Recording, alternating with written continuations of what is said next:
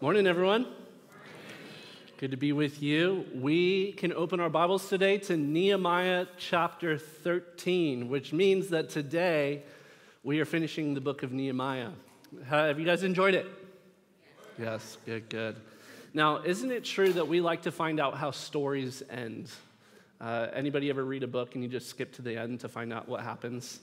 Um, there's something, though, ingrained within the human heart and mind that believes that a story should end in a certain kind of way. It's why, you know, a lot of Disney movies or even all the Marvel comic movies, they all kind of have the same sort of ending, right? It's because when we hear stories, we usually like to have what we would call a good ending. But have you ever watched a movie or, or read a book where the end was not at all what you were expecting it to be. Right? Maybe it had a surprise twist, or, or it just ended on a real depressing, real bummer note at the end. And, and so, a bad ending to an otherwise good story can actually be a little bit frustrating. And we, we like it when the hero rides off into the sunset and, and all the loose ends of the story are tied up, and we get that warm feeling inside that's uh, happily ever after, right? You know what I'm talking about?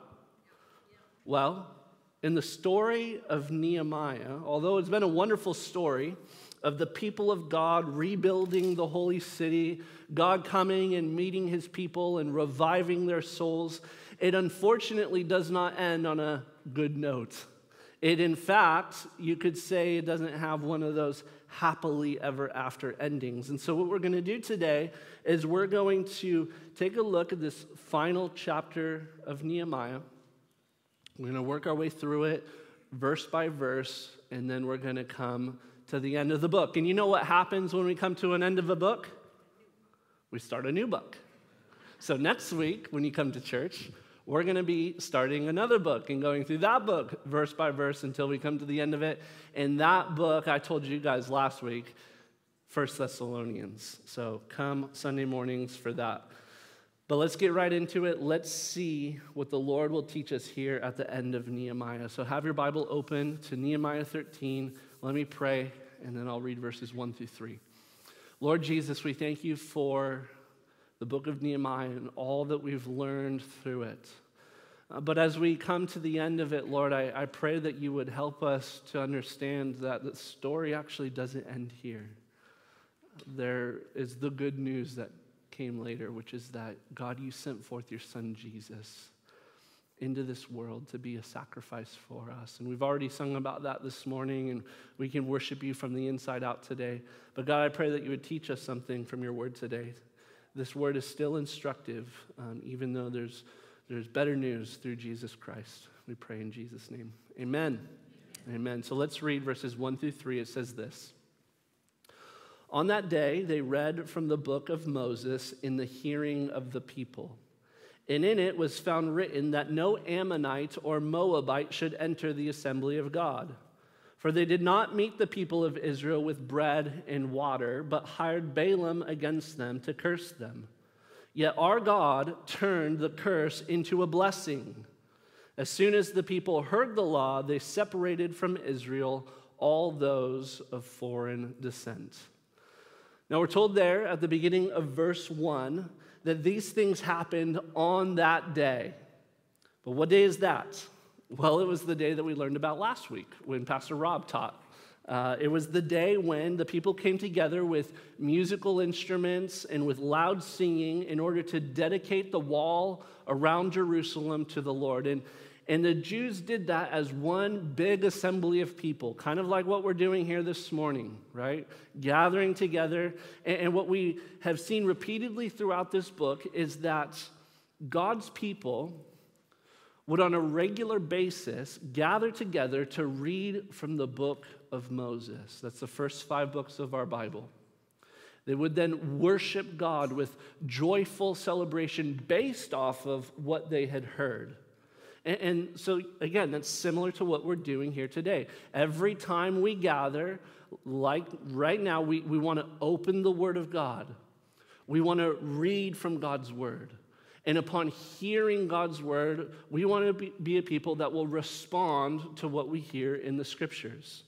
And so, therefore, it was on that day that they found something written in the word of God, again, specifically within the books of Moses. They found written a certain command from God that said this No Ammonite or Moabite should ever enter the assembly of God. Let me read to you from Deuteronomy chapter 23, verse 3 through 5, which is likely the exact place that they read from on that day. This is what it says No Ammonite or Moabite may enter the assembly of the Lord, even to the tenth generation.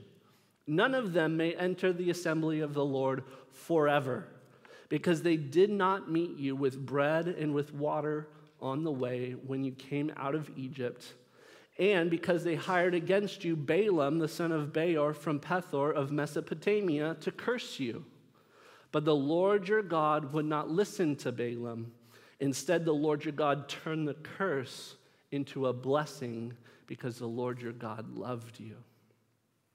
So, this is a rather clear command from God to his covenant people, Israel about how when they gathered together before the Lord as an assembly of worship, there were certain people who were not allowed to be there.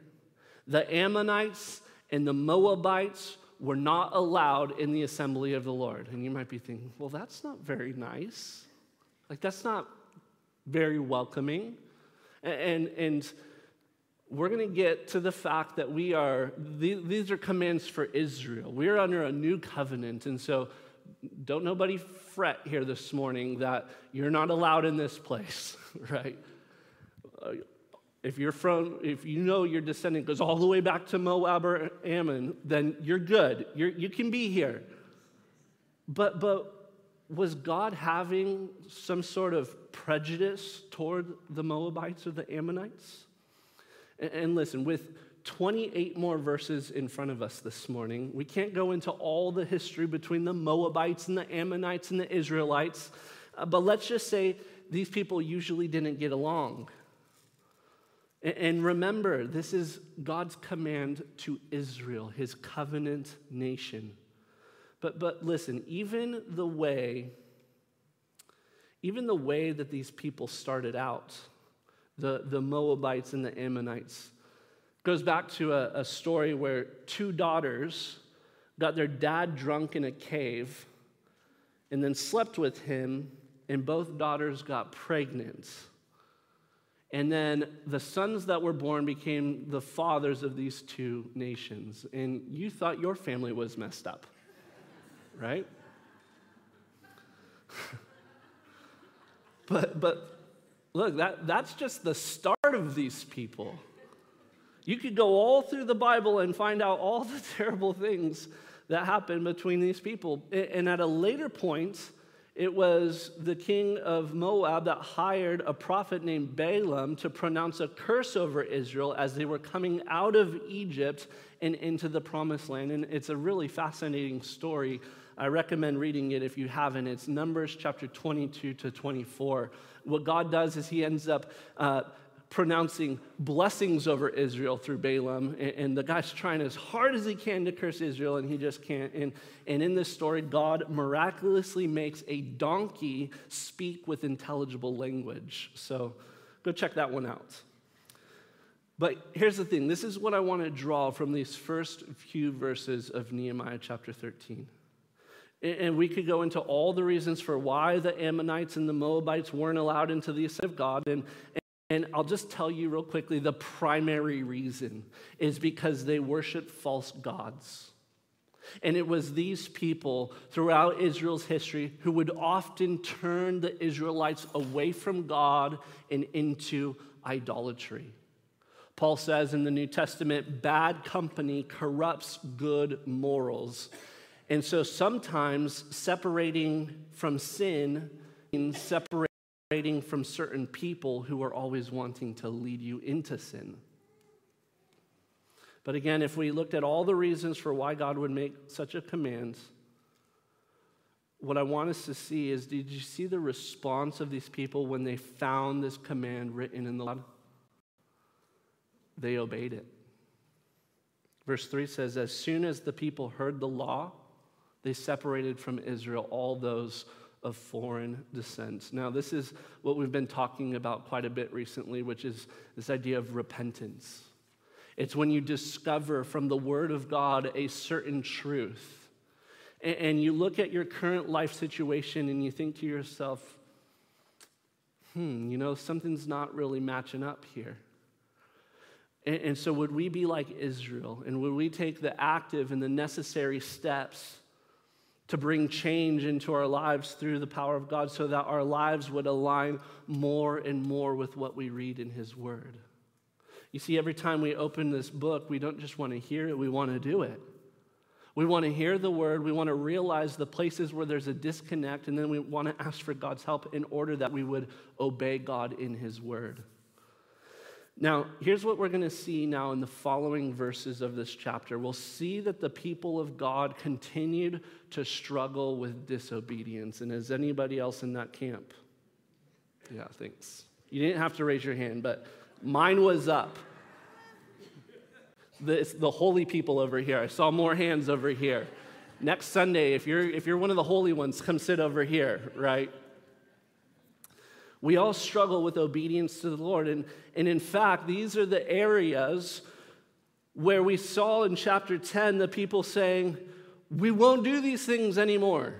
They had made a vow of repentance in these certain areas, saying that, that we're not going to sin against God in this way anymore. And, and maybe you remember what those areas were because you yourself heard that teaching from Nehemiah chapter 10, and you said, there's a disconnect, and you had your own repentance over those things. But guess what? There's probably a good chance that even then, now that we're in chapter 13, three weeks later, that you've, you've fallen back into some of those areas. And so these areas that they mentioned were all the areas that historically they had disobeyed God. And they, these, are the, these were the, just the trouble places. It had to do with their marriages and sex. It had to do with money and generosity. It had to do with work and rest. They, they said even to God, God, if we obey you in these areas, God bless us.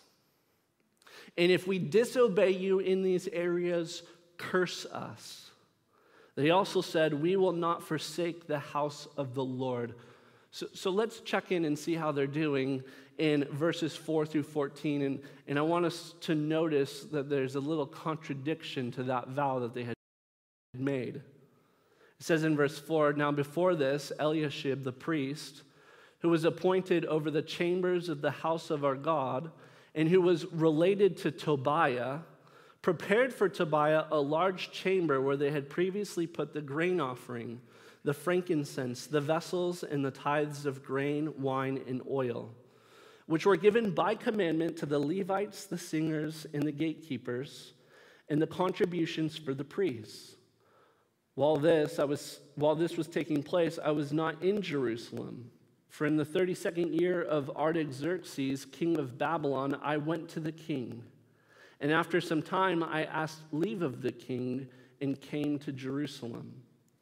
And I then discovered the evil that Eliashib had done for Tobiah preparing for him a chamber in the courts of the house of God.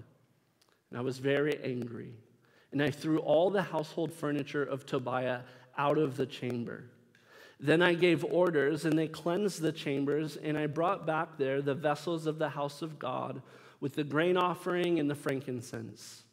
I also found out that the portions of the Levites had not been given to them, so that the Levites and the singers who did the work had fled each to his field.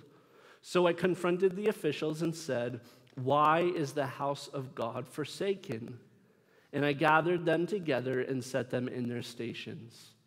Then all Judah brought the tithes of the grain, wine, and oil into the storehouses, and I over the storehouses Shelemiah the priest, Zadok the scribe, Pedaiah of the Levites, and their assistant, Hanan the son of Zaccur, son of Mattaniah for they were considered reliable, and their duty was to distribute to their brothers. Remember me, O my God, and do not wipe out my good deeds that I have done for the house of my God and for his service. So, in the last word, this is what the people said We will not neglect the house of God. So, what happened?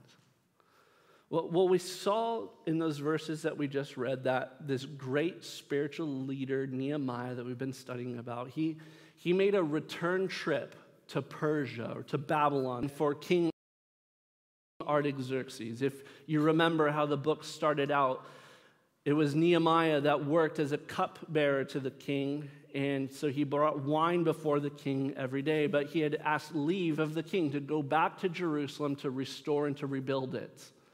And, and so I imagine that the king was missing his favorite sommelier. And having sent him away with all the provisions and all the favor that he needed, I think the king expected that Nehemiah would not shirk his responsibility of being cupbearer to the king. And so Nehemiah was a leader of integrity.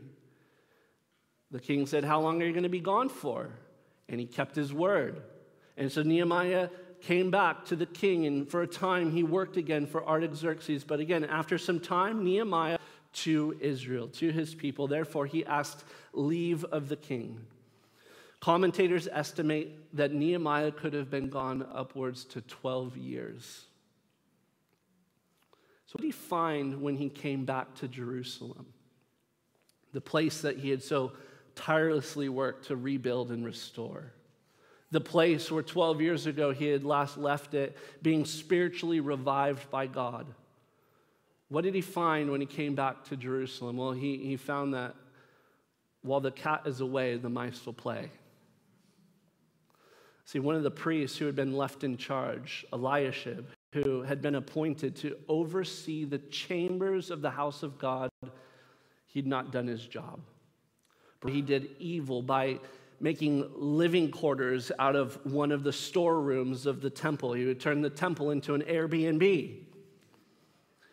He got rid of all the things that were supposed to be used in worship of God, and instead he let one of his relatives move in to make it his home. And did you notice who that relative was?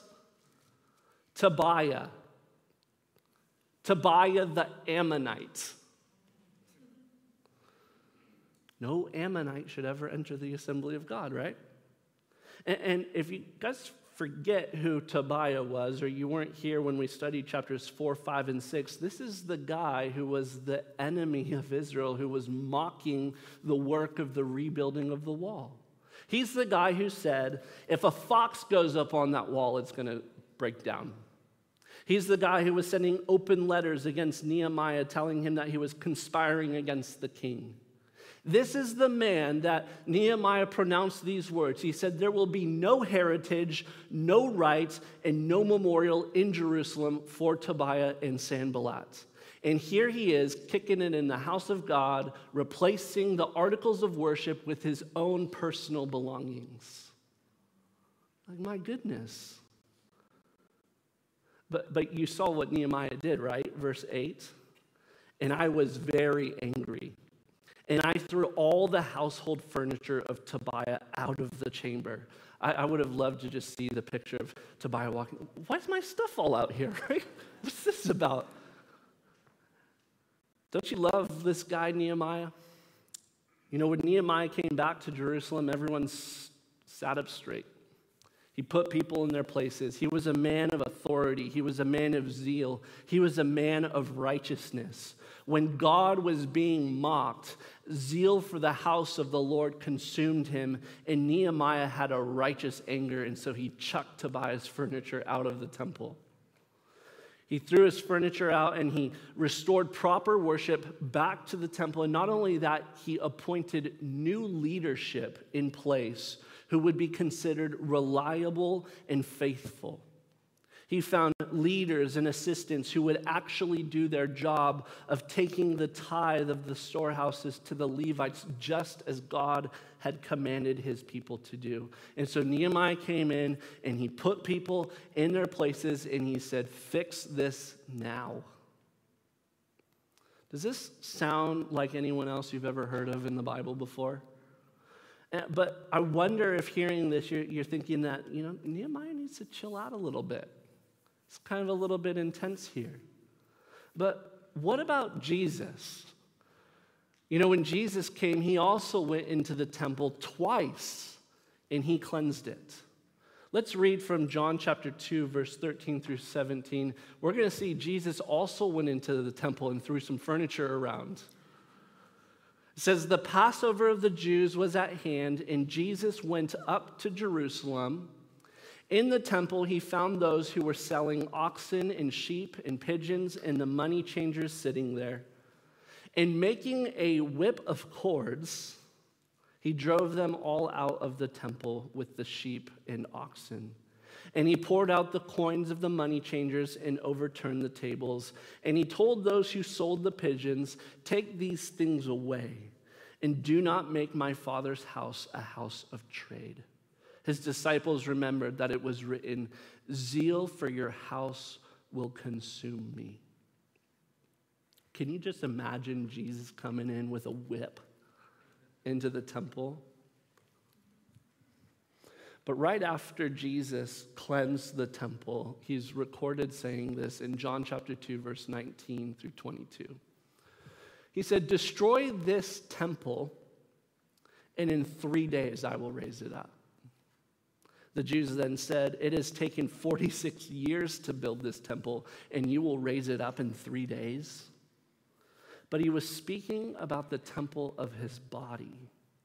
When therefore he was raised from the dead, his disciples remembered that he had said this, and they believed the scripture and the word that Jesus had spoken.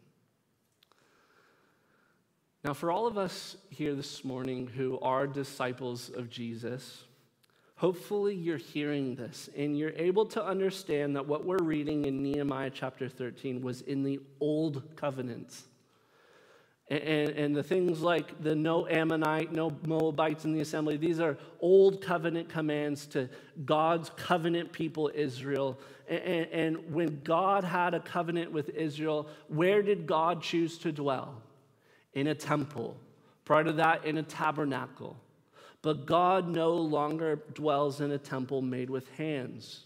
See, both Nehemiah and Jesus were zealous to go in and cleanse anything from the Jerusalem temple that didn't belong there because at that time, that was God's house. That's where God chose to dwell, and it was to be kept holy. So, zeal for God's house consumed them, and they both displayed a righteous anger. See, no idol worshiping Ammonite was going to make an Airbnb out of God's house. God doesn't dwell, though, in temples, in buildings anymore, does he? Friends, where does God dwell? In us. 1 Corinthians 3 16 through 17. Do you not know that you are God's temple and that God's Spirit dwells in you? If anyone destroys God's temple, God will destroy him. For God's temple is holy, and you are that temple. So, the question for us here today is Do you have zeal for the place where God dwells? Are you serious about the fact that God has chosen for his spirit to dwell in you? You are his holy residence. And if the same spirit that raised Jesus from the dead lives in you, then I think the Holy Spirit is going to be like Nehemiah, where he's going to want to get rid of anything that's in you that doesn't belong there. Anything that is not for worship, anything that is in partnership with the enemy, anything that grieves the Spirit, you should better expect that the Holy Spirit's going to chuck it out of your life because you are God's temple. And so the people clearly did not obey God in the things that he said. And they didn't follow through on the things that they had vowed to do. They said, We will not neglect the house of God. Now, what, what else did they say they were going to do? Do you remember in Nehemiah chapter 10, verse 31, how they said they would keep the Sabbath? That they would not buy or sell or trade with anyone on the Sabbath, but that they would keep it holy and that it would be a day of rest, just as God had commanded. Well, let's check in on them again and see how things are going. Starting at verse 15, we're going to read down to verse 22.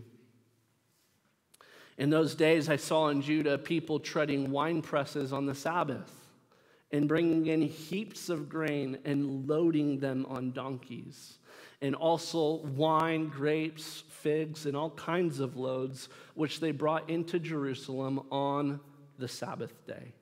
And I warned them on the day when they sold food.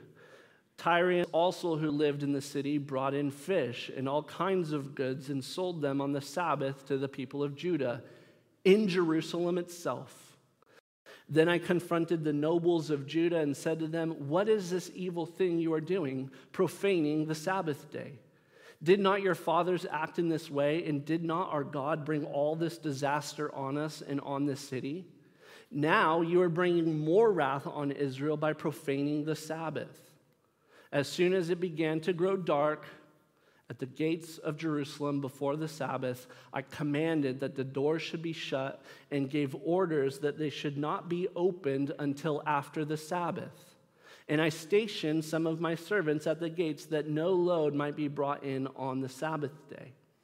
Then the merchants and sellers of all kinds of wares lodged outside Jerusalem once or twice. But I warned them and said to them, Why do you lodge outside the wall? If you do so again, I will lay hands on you. From that time on, they did not come on the Sabbath. Then I commanded the Levites that they should purify themselves and come and guard the gates to keep the Sabbath day holy. Remember this also in my favor, O my God, and spare me according to the greatness of your steadfast love. So when Nehemiah again came back from Jerusalem, he saw how the Sabbath was also not being kept. You know, God had set a pattern for work and rest. He worked for six days and he rested on the seventh. And we're not going to dive in this morning as to whether Christians under the new covenant should honor the Sabbath, uh, whether we should take Saturday as a day of rest or anything like that. But this is what I am going to say about all of that. Is that if you're not resting, it's probably a reflection of your trust in God. And, and I'm preaching to the choir here, like I know for myself. This is an area that we all need to consider, I think, is finding rest because we live in a very busy and hurried world.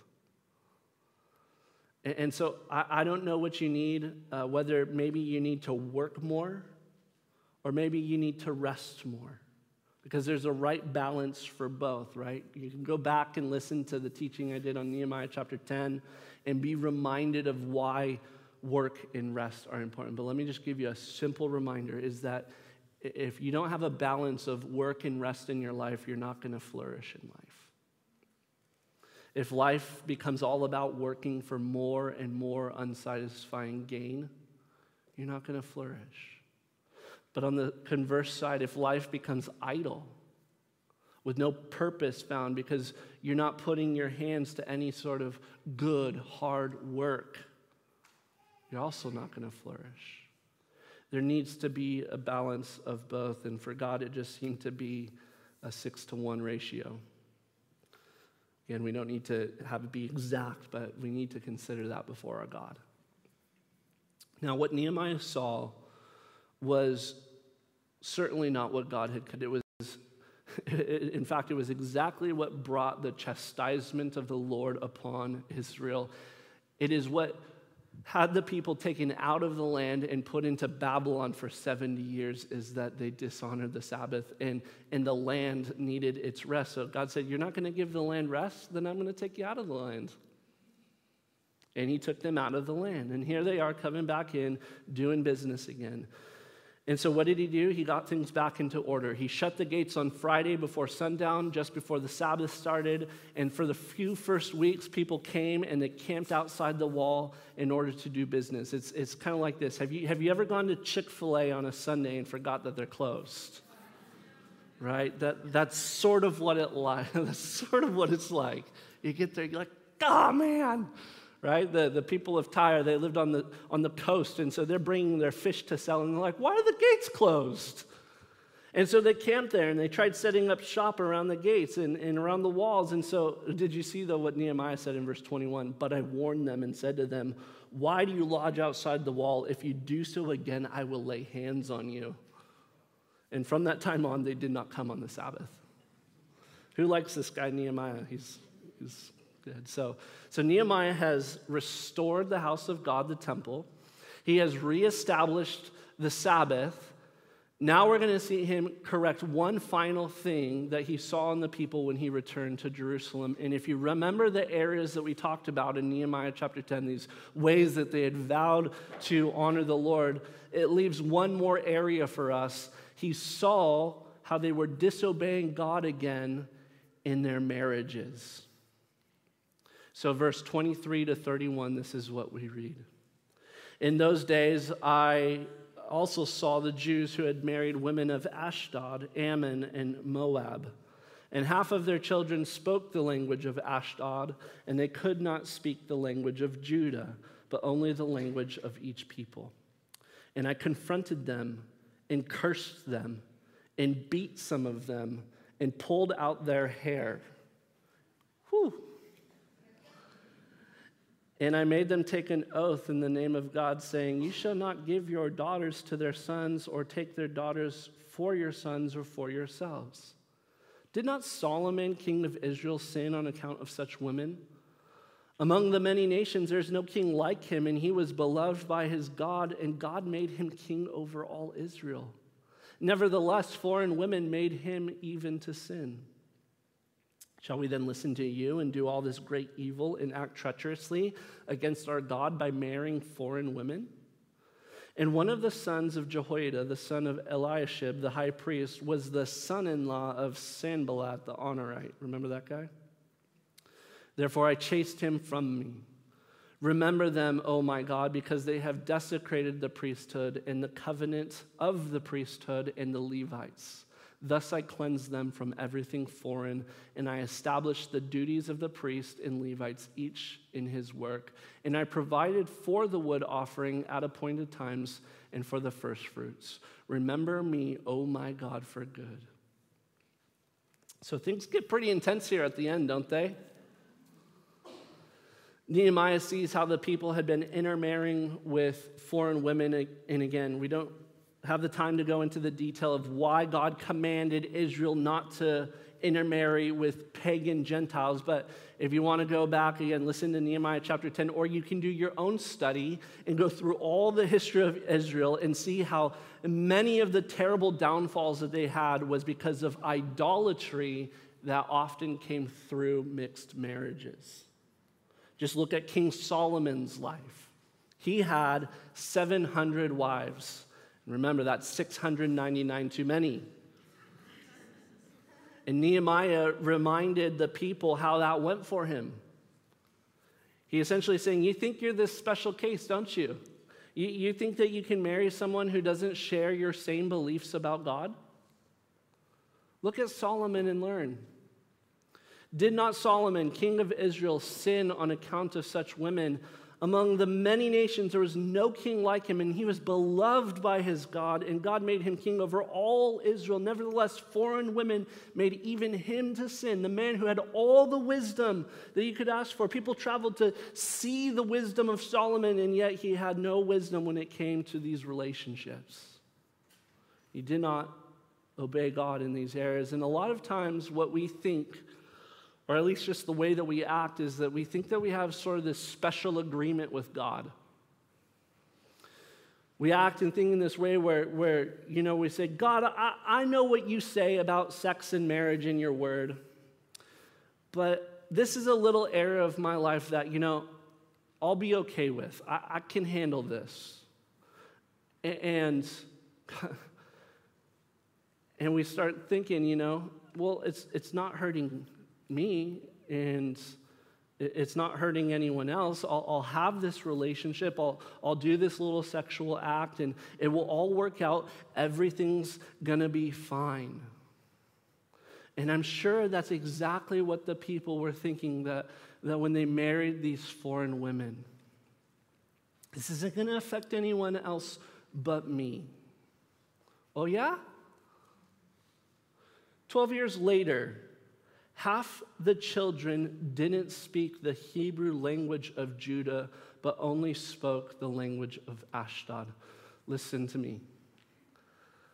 I will tell you one area where your marriage sin and your sexual sin will have an effect on your children. So we need to stop this silly pretending like sin doesn't have an effect on anyone else but you. Why do we think Solomon dealt with sexual sin and marriage sin in his life? Look at his dad, David. And I'm not speaking of some sort of generational curse because, look, I, I had four dads by the time I was 14, and I'm happily married to my wife of 10 years with three beautiful children. And, and, if you come from a past of sexual brokenness, God can redeem. God can redeem. He can give you the power and the ability to live a life that is pleasing to God in your marriage and in your sexual life. But Nehemiah got pretty intense about this issue. He beat some of the people, he pulled out their hair, he, he chased people out of town. so, uh, by the way, I, I don't take this as a prescription for pastoral ministry. Okay, so if you're dealing with some sort of sexual sin or marriage sin, you can come talk to any one of our pastors and we promise not to pull your hair out, okay? good, good.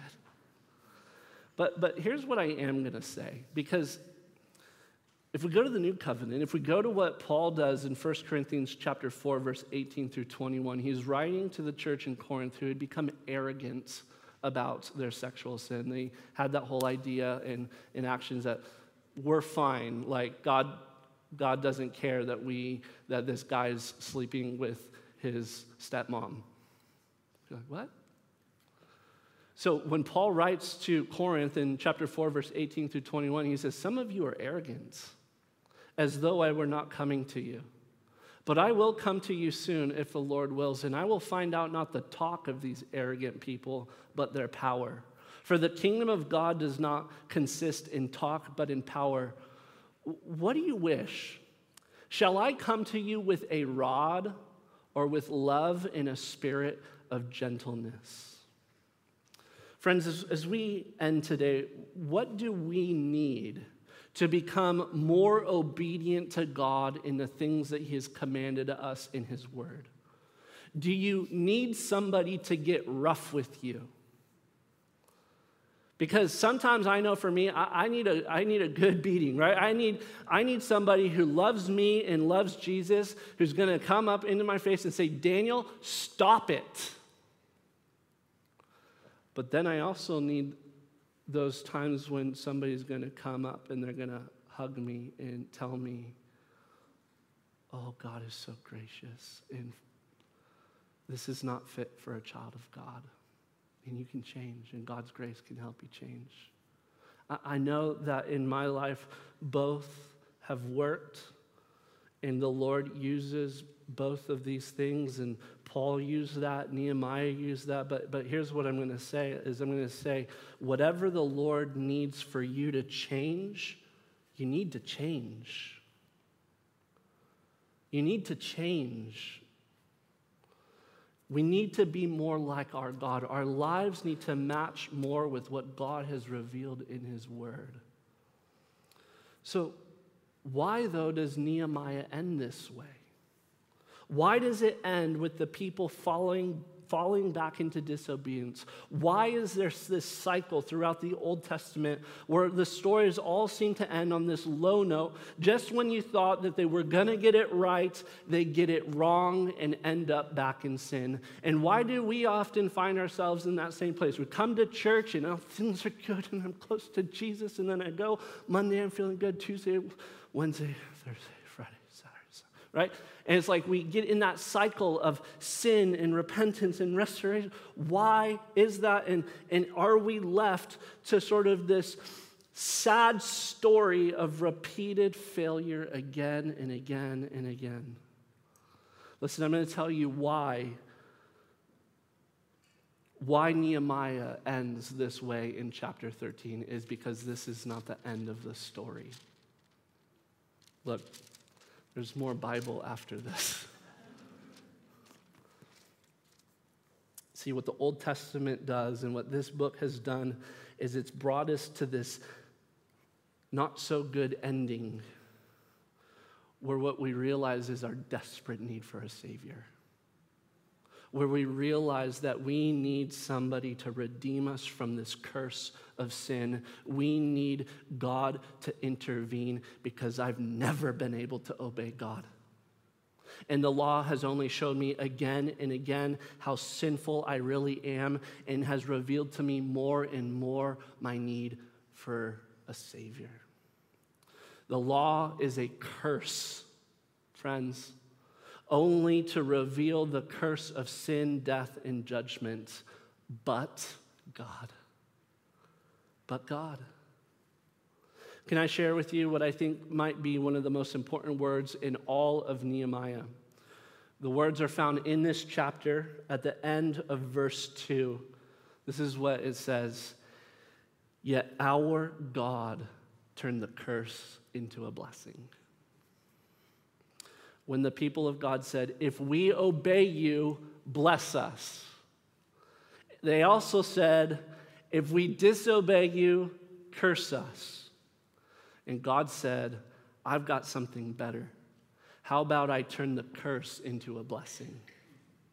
I will place the curse of sin on my only begotten Son, Jesus Christ, because cursed is anyone who hangs upon a tree, and therefore I will send my only beloved Son, born of a virgin, born under the law, born in order to fulfill the law and fulfill all of its righteous requirements because you've never been able to, and only He has. And then He will go down uh, he will go to the cross. He will lay his life down. He will be lifted up on a cross and die for all sins, that whosoever believes in him will not perish but have everlasting life. And that the curse of sin would be done with. Amen? Amen. Amen. Thank God the story doesn't end with Nehemiah.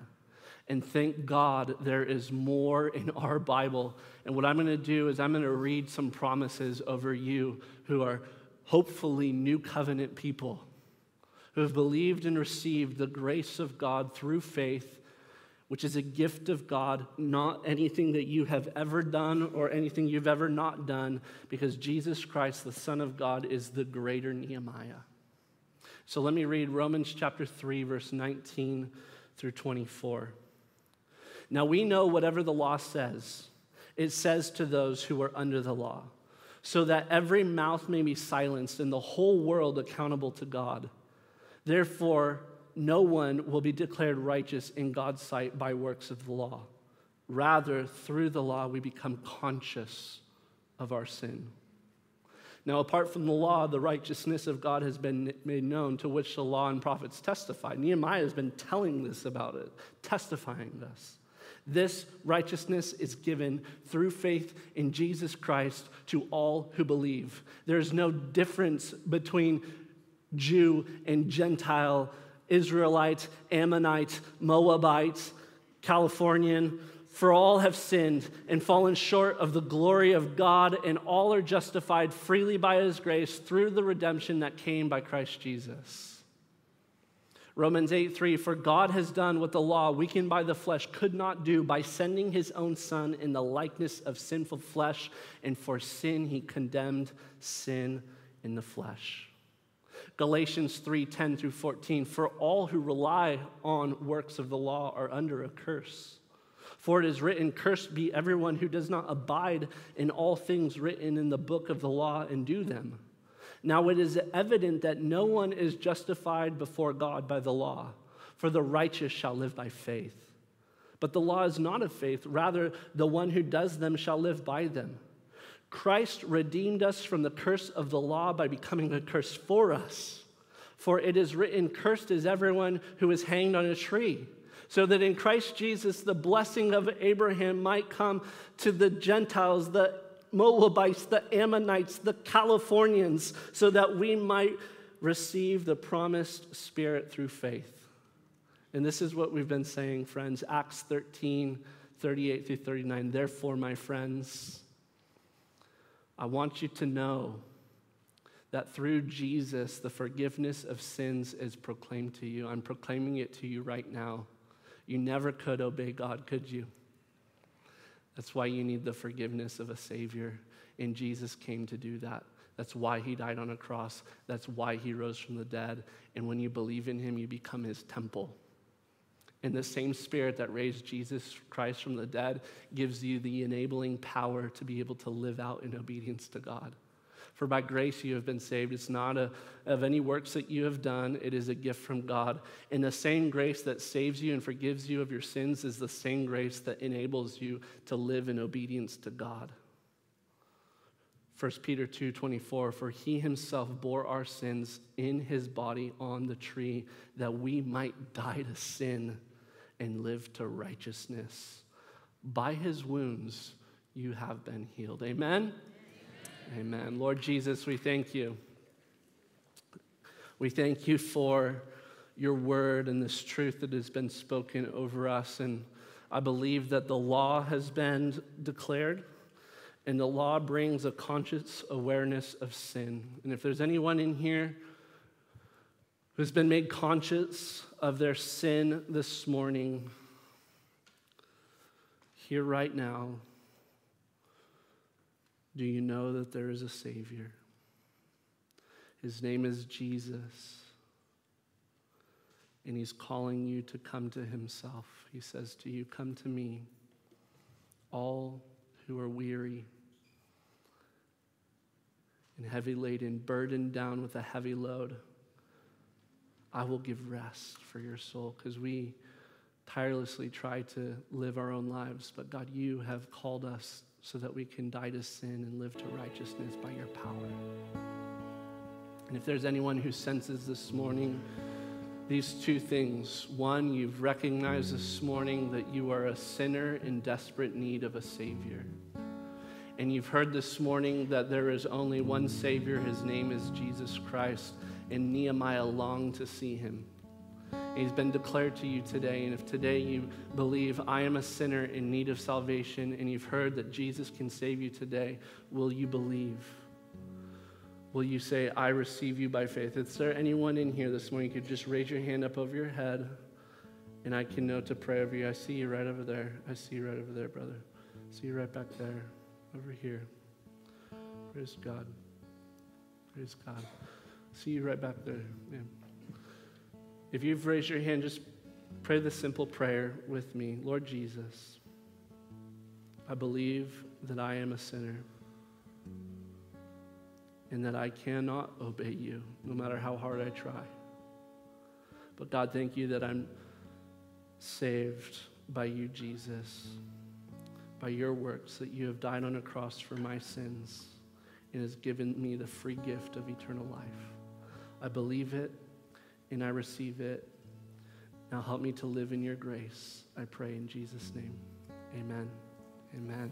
And if you prayed that prayer, you are freed from the law of sin and death, and you've been given the life and the peace that comes through the Spirit. Amen.